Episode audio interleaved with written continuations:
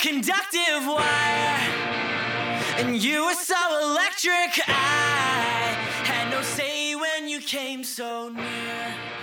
And just passed right through me. Before we dive into today's episode, I wanted to let you know that you can follow Welcome to Geekdom on Instagram at Welcome to Geekdom and on Twitter at GeekdomPod. There are links to those in the show notes. You can also support the show on Patreon, where I will be releasing bonus content for this podcast and my other podcast, Chat Cemetery.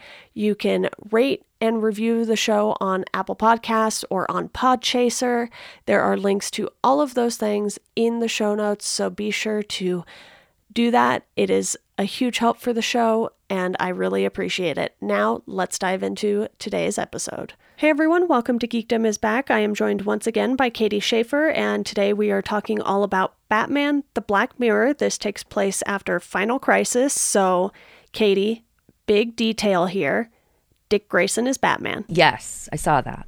I was not surprised, cause, but intrigued, because Dick is obviously a very different kind of Batman than Bruce. Right. Had you read this before? I had not. No, I read this for the show, and I, my husband's been like, "You, you need to read this. You need to read this," for, since we like started dating. So he was very happy, and I'm sure we're going to have much discussion about it later. Yeah, it's one that I had read before, and I absolutely loved it because not only do I really enjoy Scott Snyder's work, and this was sort of, you know, the first Batman thing he did, if I'm not mistaken. It was definitely before his big run with Greg Capullo, and I absolutely love, love, love Jock and Francesco Francavilla Mm, okay. and their artwork. It's just so good, and it's so perfect for Batman, especially Yes. when you have sort of the detective noir kind of stuff, and you have these stories that are being told a certain way with Francesco Francavilla's art in particular. And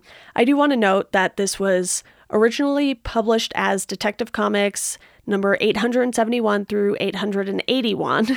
And a lot of the Francesco Francavilla stuff, I believe, was sort of, you know, the B story at the back end of the comic. I'm totally spacing on what I just called it five minutes ago before we hit record. I'm sorry, I can't remember either. it's one of those days. I've been up since 4 a.m. for absolutely no reason, but oh God. you have this story being told in chunks, and then with that secondary story, you have this deeper look into Jim Gordon's life, which I feel like we don't get all that often with Batman comics. No, and it's always a treat. You know, we got, I think, you know, we get some of it in the long Halloween when the marriage issues between him and his wife. And we see his son in that for a brief, brief moment. But I liked that we get to have a few of these issues from his perspective entirely. I think that really deepens the character. And this Gordon is obviously, you know, been through a lot, to say the least. And he's still grappling with the darkness that's in Gotham, but he also seems to have kind of accepted it and is fairly certain that he knows what he's supposed to be doing and how to fight. And then I think at this one, it kind of throws him for a bit of a loop. It really does. And I also want to quickly note that this was the last Batman storyline before New 52 launched, which is when, Oh, okay. you know, S- Snyder was put on Batman. And you can tell he has a deep understanding of Gotham. And in between the two things, basically, Scott Snyder, you know, wrote this, then he wrote Batman Gates of Gotham, and then I believe that's when New 52 started. It, you know, these were all happening within like the same 2-3 year period. So, he hit the ground running with Batman with this in my opinion at least. And you have these two very different art styles but they're not so drastically different. I think what stood out to me was how they were colored Yeah. to sort of differentiate the main story from then, you know, all of this stuff going on with Jim Gordon. Right. Right. And it and then all of and then by the end those two have blended together in a way that you I mean that I didn't see it coming anyway. and I think that him understanding Gotham, I feel like not all of them, but some of the best Batman stories are from creators who do understand Gotham and who make that a make Gotham almost a character in the story. Like because that's kind of what's been set up in the past and I feel like whenever that really gets explored, it's so much more interesting and adds a lot more depth, especially in, in particular. See in the beginning of this that Dick, you know, he's taken the mantle of Batman and he does things a little differently. And he is still not quite sure. He feels uncertain in the beginning of how to reconcile himself with Gotham without letting the darkness drown him mm-hmm. and how to make progress as Batman and you know, I don't know that you can make progress as Batman. Gotham is just that that way. but he tries, damn it, he tries. Yeah. He really does and to sort of go over what the Black Mirror storyline actually is cuz these are happening in small chunks throughout these comics. So you have a three-part story on the Black Mirror which is, you know, like you were saying, is tough being Batman. Dick keeps watching people die, and the dealer is the main villain in this storyline. The Mirror House is sort of this black market auction house, and he's just so baffled by the fact that these are parents who are taking yes. part in this. These are just everyday people. They're not the Joker or Riddler or these people who have been locked up in Arkham time and time again. They're just everyday, right. well, rich people, let's say. So maybe not everyday incredibly people. wealthy. yeah. Yeah. Yeah. And it's just it comes to a head in the end of that comic so brutally. You know, he goes and he finds out who the dealer is. He infiltrates the mirror house, but is obviously found out and is infected with, I assume, Scarecrow's gas. You know, he gets away, but he thinks these people are going to eat him. And the first time he wakes up, they do the fake out of they ate your legs. And I was like, oh, they ate his legs? What the what? I was totally just bought into it and then you find out oh no this is just part of the gas. And the storyline so far had been dark enough that i was willing to buy into that. The only thing i thought is like is he getting prosthetic legs? How's he gonna do this? Yeah and with the backup stories i feel like this is a very well-rounded gotham story because mm-hmm. not only is it a Batman story, but the fact that Batman isn't Bruce and you can tell Dick is sort of still grappling with that. You have a little bit of Tim Drake as Red Robin, which I liked. And I love him. We He's don't so really see Damian. He gets mentioned, but. Mm-hmm. A couple of times here and there, but mostly as, you know, playing support in this one. Yeah, and Barbara Babs is in the wheelchair, so we know this is sort of following the killing joke storyline and mm-hmm. not Commissioner Gordon. He's not commissioner in part of this story because we get a flashback in these yes. Francesco Francavilla portions that, you know, he's still sort of just a detective, lieutenant, what have you, and he's not commissioner just yet. So it kind of shows you how far he's come as well. And mm-hmm. the flashbacks work for me because of the fact that it's giving us this backstory on James Jr., who, because his story is largely taking place in the backup stories, which I guess was the word mm-hmm. I was looking for, and I don't know why I couldn't think of that. That's so simple. But, you know, we get through all three parts of the Black Mirror before we even see him. And then we kind of see how things tie together. This is definitely playing the long game, in my opinion. I know it's only yes. 11 issues, and you don't find out everything that's been going on until the very end. And in that way, it kind of felt like, like I felt there were a lot of similarities between this one and not in a bad way, just in the kinds of story it's telling between the Black Mirror and the Long Halloween, with how intricate the story is and how tight it uh, winds before everything comes to a head, and Hush with the secret reveal type thing and how self questioning. I obviously that one is Bruce, but there's lots of self doubt in Hush, and dealing with a lot of grief and change and all of that. And I haven't read that one, but I'm vaguely familiar with it. I have Heart of Hush and Hush to read on my list still. But I think, you know, m- moving on from those sort of first two storylines, we then hit Lost Boys, which is when we get that 15 year flashback. And this is revolving around the Peter Pan killer. So there's this guy going around killing kids. And even that, you know, Dick is kind of like not even scratching the surface with the worst of the worst at this point. So to sort of have that and have Jim be the one who has seen the absolute worst Right. of people. and and and having it touch his own life so so closely i mean at that point when he's still questioning is james responsible for all of this blah blah blah but even at that point back when him you know as the lieutenant is seeing oh god this killer is coming for people who are close to my family and you know he's been questioning it. You know we see him following the guy who he knows is the peter pan killer but who never got convicted for it. He's following him and then he finds out an even darker truth about his own son which he's suspected. And uh, so we did a little looking before this episode and i'm fairly certain that this is the origin story for james gordon jr being a psychopath. Yeah, because in year one, he's really only mentioned as like an infant, not even a child like he is in the flashbacks. And Barbara, will say Babs since his ex wife Yes, is Barbara. there's a as well. They Yeah. clearly did not get creative with naming their children. We're like, you're just going to have the same names as us.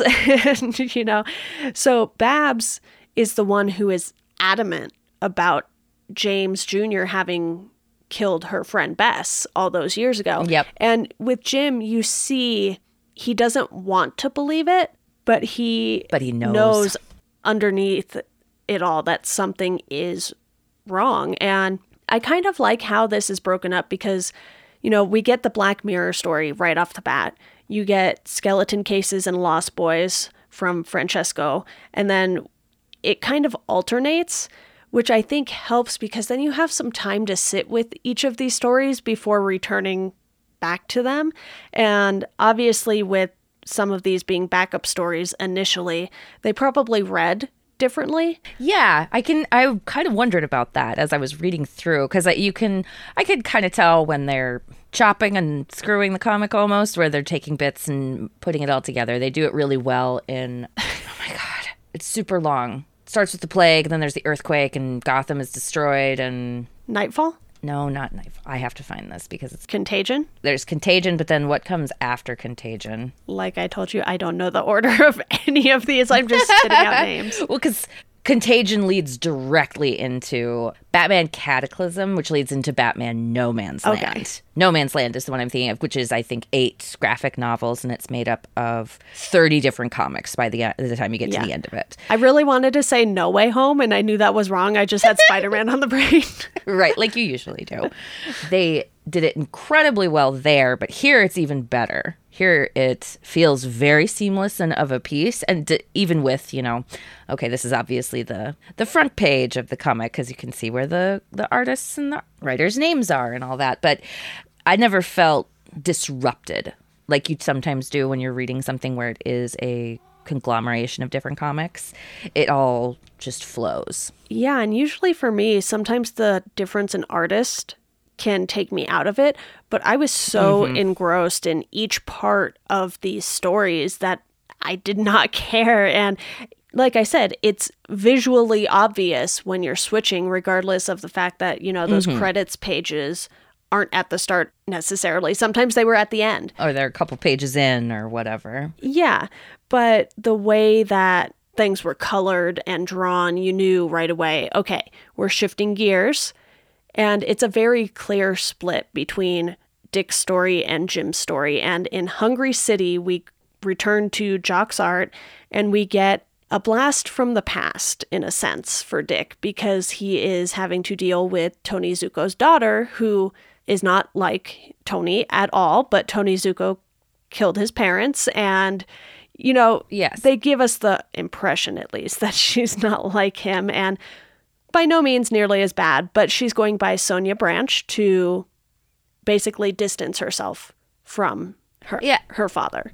And how how they introduce that is bonkers. Just wild. Where it opens and there is a goddamn giant-sized orca whale in the middle of a lobby of this huge skyscraper bank building. And it just opens and I I, I, I turned the page and I was like, what the hell? How did they even get this in here? There are no doors big enough to admit this orca. Like, I just, that was the only point in the comic where I was like, Through the skylight, obviously, Katie. I guess so. Like I was like, okay, this might be a little far. And that the, the they said the cameras were only out for an hour. I was like, Mm-mm, no, that's gonna be an all day thing, moving an orca secretly through a crowded, huge city. Like, and you know, it's easy to overlook because it is. It does come out with a really cool ending, and we get to see Dick do some uh, some fighting and detective work, but that was the only point where I was like, we've maybe gone a little too far into crazy land with this, but I have to be honest with you. I didn't know anything about pretty much any of the villains in these Jock stories going into this. I had never heard of the dealer. I didn't know who Roadrunner or Tiger Shark were, but Scott Snyder made them compelling enough to where you could believe mm-hmm. these were like massive villains in Gotham and they weren't the massive villains in Gotham that we all know. And obviously, we get a little Joker appearance, which I don't mind because while I do think the Joker is overused at times, incredibly, yeah. I think DC has been better, especially lately, at finding more creative ways to use him, especially since launching like Black Label and stuff like that. They can kind of go wild with the Joker storylines. They've done some interesting stuff, like with ha- his relationship with Harley Quinn and giving her a much bigger platform, and and I liked how they used him in this. I agree. I was waiting. I was like, oh God, are we? Is this Joker? How are we going to get the Joker? And then it's just he's he's a red herring, and I love how his conversation that he has with with Dick. He's, You're not my Batman. You're not my Batman. He would know that I didn't do this. I, like, I don't know that Bruce would know shit about that. You, you're crazy. You do whatever. You can't be trusted. Yeah, but having, you know, Sonia's storyline tie into Roadrunner and Tiger Shark, and she's not necessarily the villain, but she does make it a little more difficult for Dick. And she's like, look, Yeah, she's a bit I sketchy. sent you after two bad guys. What do you care? Right? This is Gotham. It's your fault you didn't How- catch how- the second one. Right, right. How is that not your problem? yeah, I think of, um, and I think I've seen Tiger Shark maybe before, but nobody else. And, and if I did see Tiger Shark, I think I was I only remember him because of the crazy mask that he wears. And I was like, that's got to be some interesting cloth that you can see through that. But how this all plays out, it almost feels like a movie, but in a, a movie that only could be done as a comic book because of how jarring the transitions are. But as a comic, it has like these three acts. When we're talking about, you know, the the Black Mirror portion, Hungry City, and then skeleton cases. yeah, it gets a little confusing because there's skeleton cases first, where we're introduced to James Jr., which is a creepy introduction, I might add.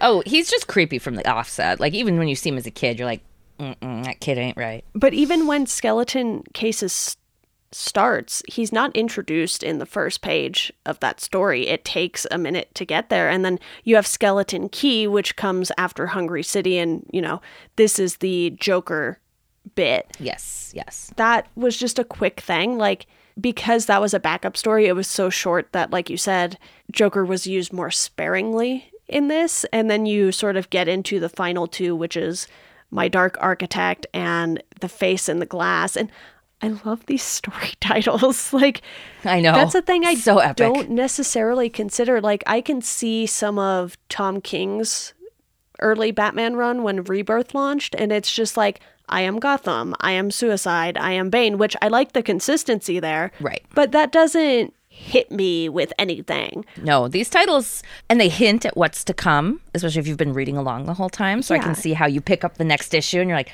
ooh, what does this mean? And like, you know? my Dark Architect is kind of like Dexter and his Dark Passenger. And that's really Right. what that reminded me of. And Not too far off on this. because Dexter is the same way, you know, he sure he can feel empathy, so he's probably more of a sociopath than a psychopath, just because he clearly cares for, you know, his son and his stepkids and Here's the thing is that it's actually the other way around. It's that they got it wrong in the comics. A sociopath is someone who doesn't have the ability to feel empathy. A psychopath is someone who is able to suppress those feelings, but they do still feel them. I've been getting it wrong this whole time. It's a fine line. But but the comic does the same thing. I thought I saw that was like a psychopath. Like I mean, they do have the ability to feel empathy for people that they care about, whereas a sociopath that's just not an ability that they have. And these terms are in in the world of psychology unless you're in the UK, psychopath is not a diagnosable thing. That is not a thing that any doctor is going to diagnose you with. That is uh, like a that's a legal term, not a medical term. So I thought that was funny. I was like, mm, somebody maybe didn't do all their research, but Well, thank you for correcting me on that because I think I've been getting that wrong for a very long time. yes. So you can be diagnosed as a sociopath. You cannot be. You can be legally held for as a psychopath, at, least in the UK. Here, it's you can't really do that. But I also wondered. I was like, why the hell would anybody hire someone who would totally admits like, oh yeah. Yeah, I've been a I've been a psychopath in the back in the past. But I'm fine now. I take these pills and I'm fine. that was the one thing that felt a little out of character for Leslie. Yes, I was like, I feel like she'd be like, mm, especially trusting him with the the baby food run. Like, And I think the only logical explanation for that is because he's James Jr.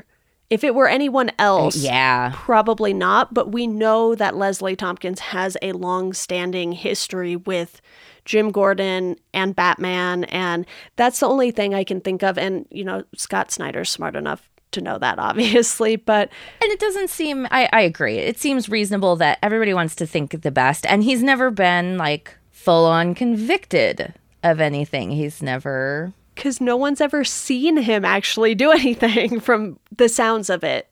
Right, because he's very sneaky. But Barbara knows, or Babs knows, and I, I love her insistence. She's like, "No, I knew this was coming." And before that, to rewind a little to the previous little story there, he mm-hmm. has Ben Wolf tied up in his basement.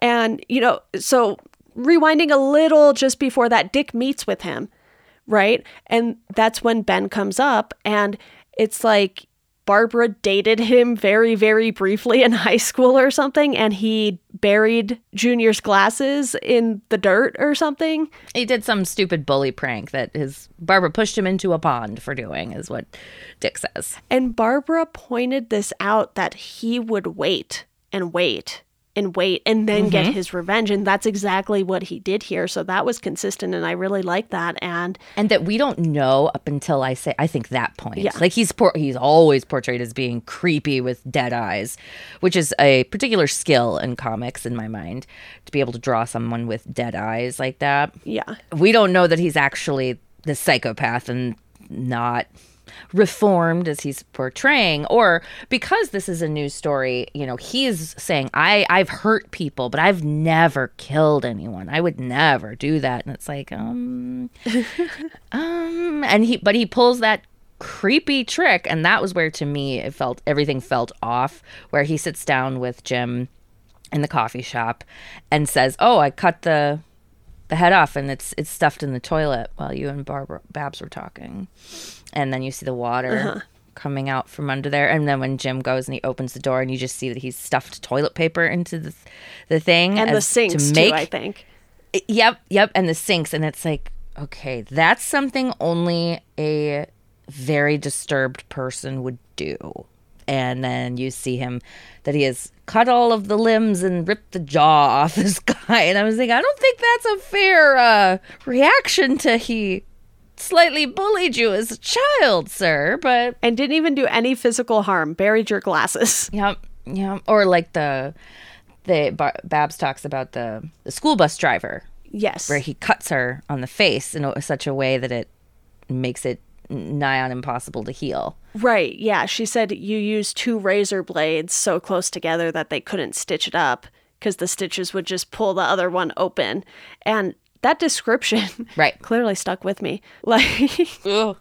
I know, because you can see it in your mind. I, I've had stitches. I've had surgery and had stitches in it, and I was, and I was like, and I've seen that exact effect, and I just, oh god, on my face. That would be so awful, so awful.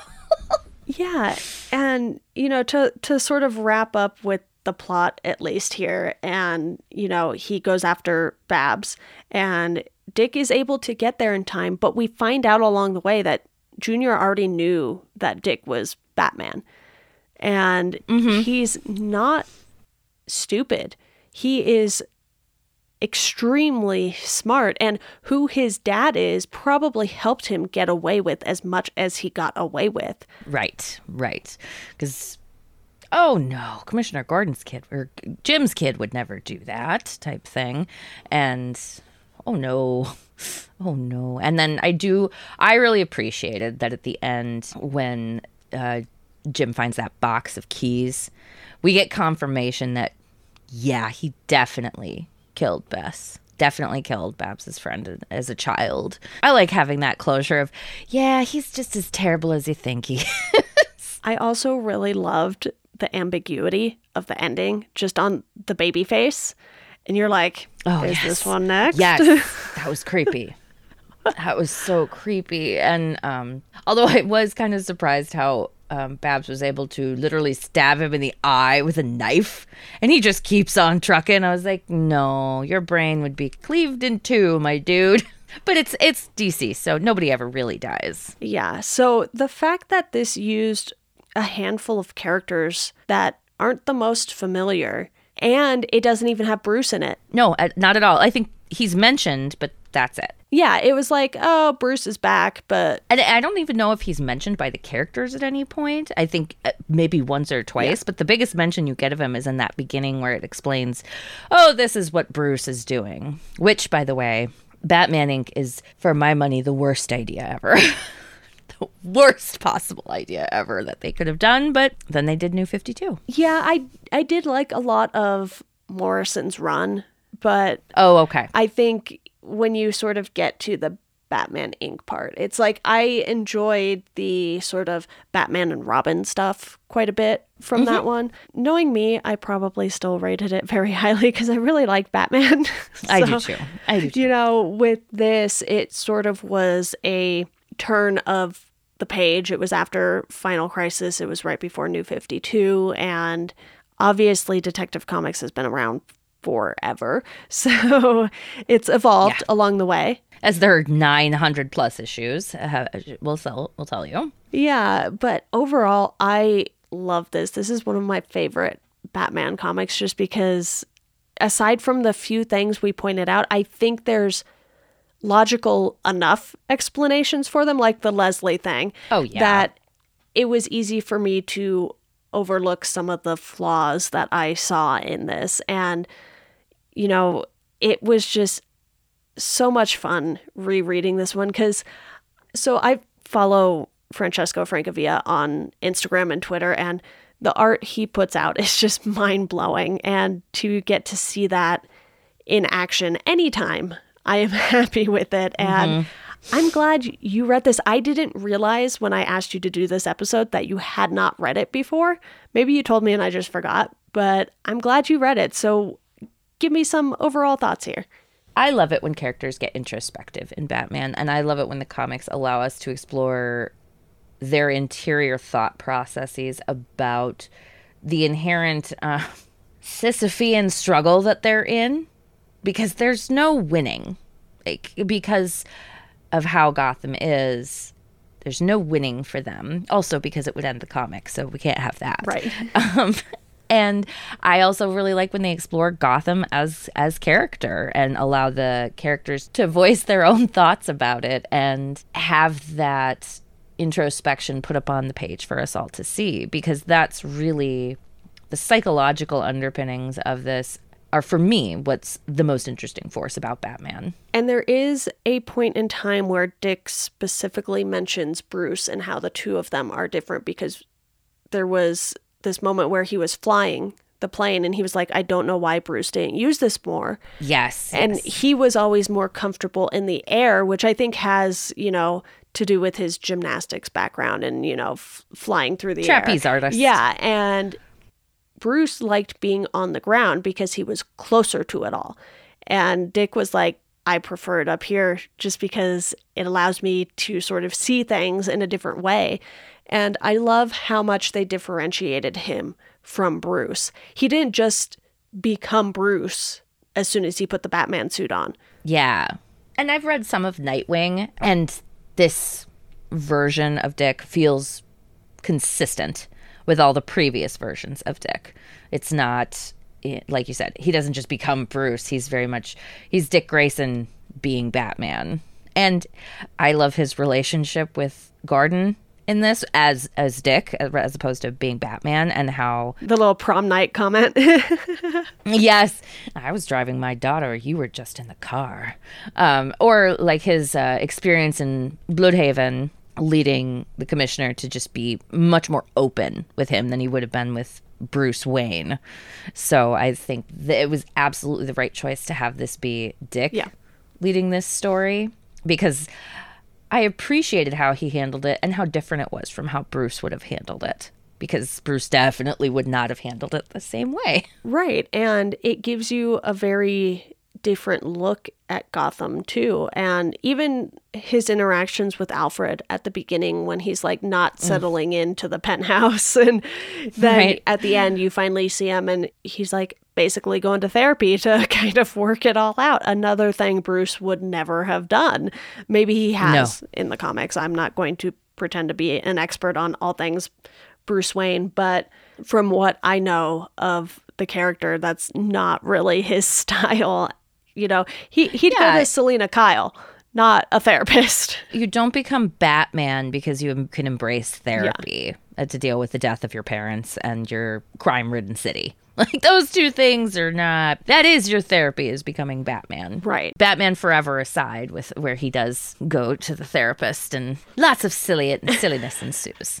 Yeah, yeah. But overall, love this. One of my favorites. It's kind of neck and neck with The Long Halloween, if I'm being honest. I would say it's pretty high up there for me after having read it. Like like I said, I really love No Man's Land and the complexity, and that's another one that explores the darkness of Gotham itself. And I'll be honest, those bigger But- runs, so, you know, Contagion, Cataclysm, Nightfall, No Man's Land, I haven't read any of those. So I am very much an undertaking. in sort of like I've read the Jeph Loeb stuff, I've read the Grant Morrison stuff, I've read the Scott Snyder stuff, some of the King stuff, and that's kind of where I'm at because I got to comics so late. Like I was an actual adult when I got into comics. I it wasn't Yep. something I knew as a kid. So for me, it kind of started there, and I've read you know the Frank Miller stuff as well because those are kind of, course. the classics. The Killing Joke, which I was very high on the first time I read it, and then I learned I was like, ew. Yep, same, exact same experience, exact same. Yeah, I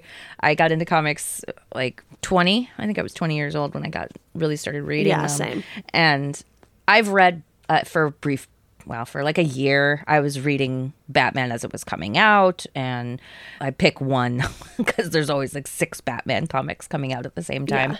But I think this one, I love. it- It's all comics can be art, but this one definitely achieves capital A artwork with how gloriously colored and drawn it is, how interestingly thought out the story is. Because, like we've said, even though, you know, that first three comics, we don't see anything of James Gordon Jr., they all feel of a piece by the end. Like you would need to have read all of this information in order for the story to make sense by the end. And I really appreciated that, which is hard to do in my experience of reading Batman because the demands of the book are so high for authors and artists that sometimes they have these great ideas and stories, but the timing just does not work. So I'm glad that they were able to pull it off, and it really made me interested to read a lot more of uh, Snyder's work. Yeah, and so a lot of this was colored by David Baron and Jared K. Fletcher. You have different colorists depending on who the artist is. And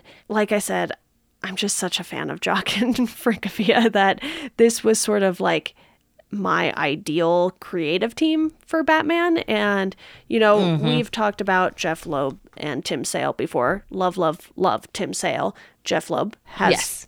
his problems. Not so much. but I guess we can actually dive into recommendations here because we've mentioned like 20 other Batman comics already. Right. But I'm actually going to recommend one that we didn't specifically mention yet, and that is Batman Arkham Asylum because that one, the art is so different too that it's not your typical take. Like when you think of the style of DC Comics, you kind of think of things along the lines of this jock art, Greg Capullo's art, and mm-hmm. a very specific look. But Arkham Asylum was just so, so different that I was like, oh, okay, they do experiment a little every now and then with Batman. And obviously they did here by, you know, making Dick Batman, which they've done not just in this comic, but in others as well. And I love that. I love when they do something different. So Arkham Asylum, my recommendation. What do you have for us, Katie? I'm going to suggest that everybody give Catwoman When in Rome a chance, which is another Jeph Loeb Tim Sale um, collaboration. It was,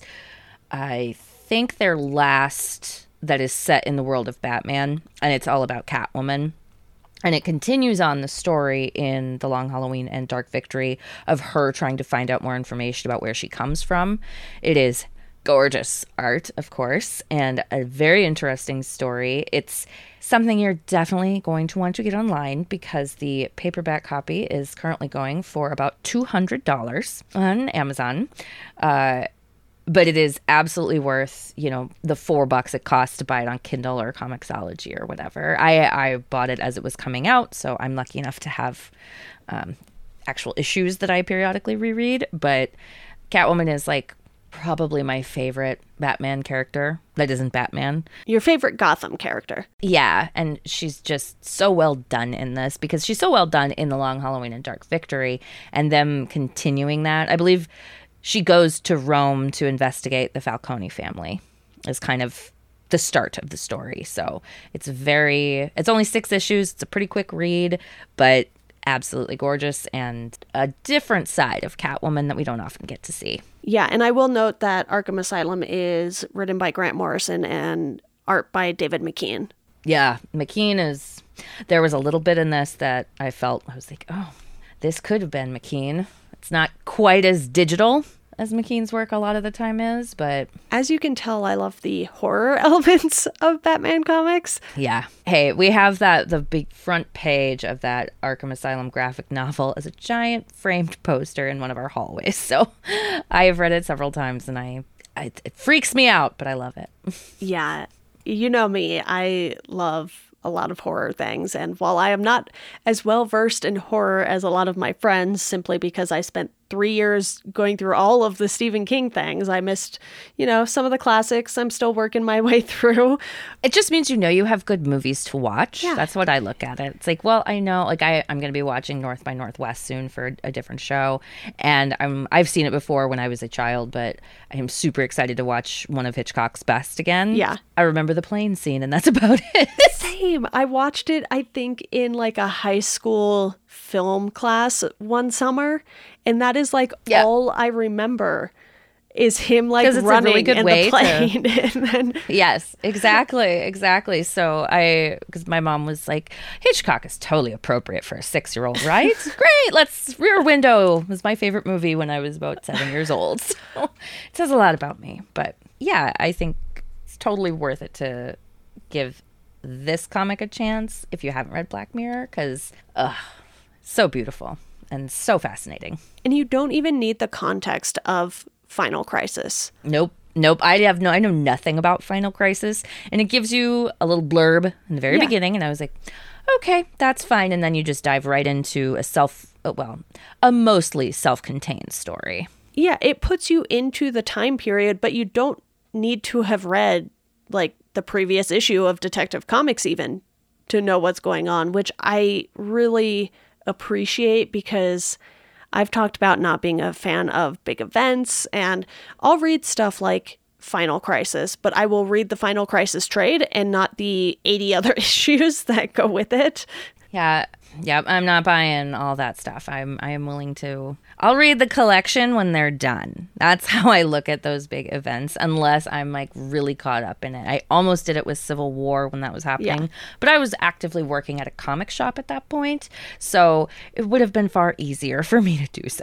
Yeah, totally fair. Well, Katie, I think we can wrap this up. I had a really fun time with this one. I'm glad you enjoyed it too. So thank you for joining me. Yes, definitely. Thank you for having me. It was always fun time.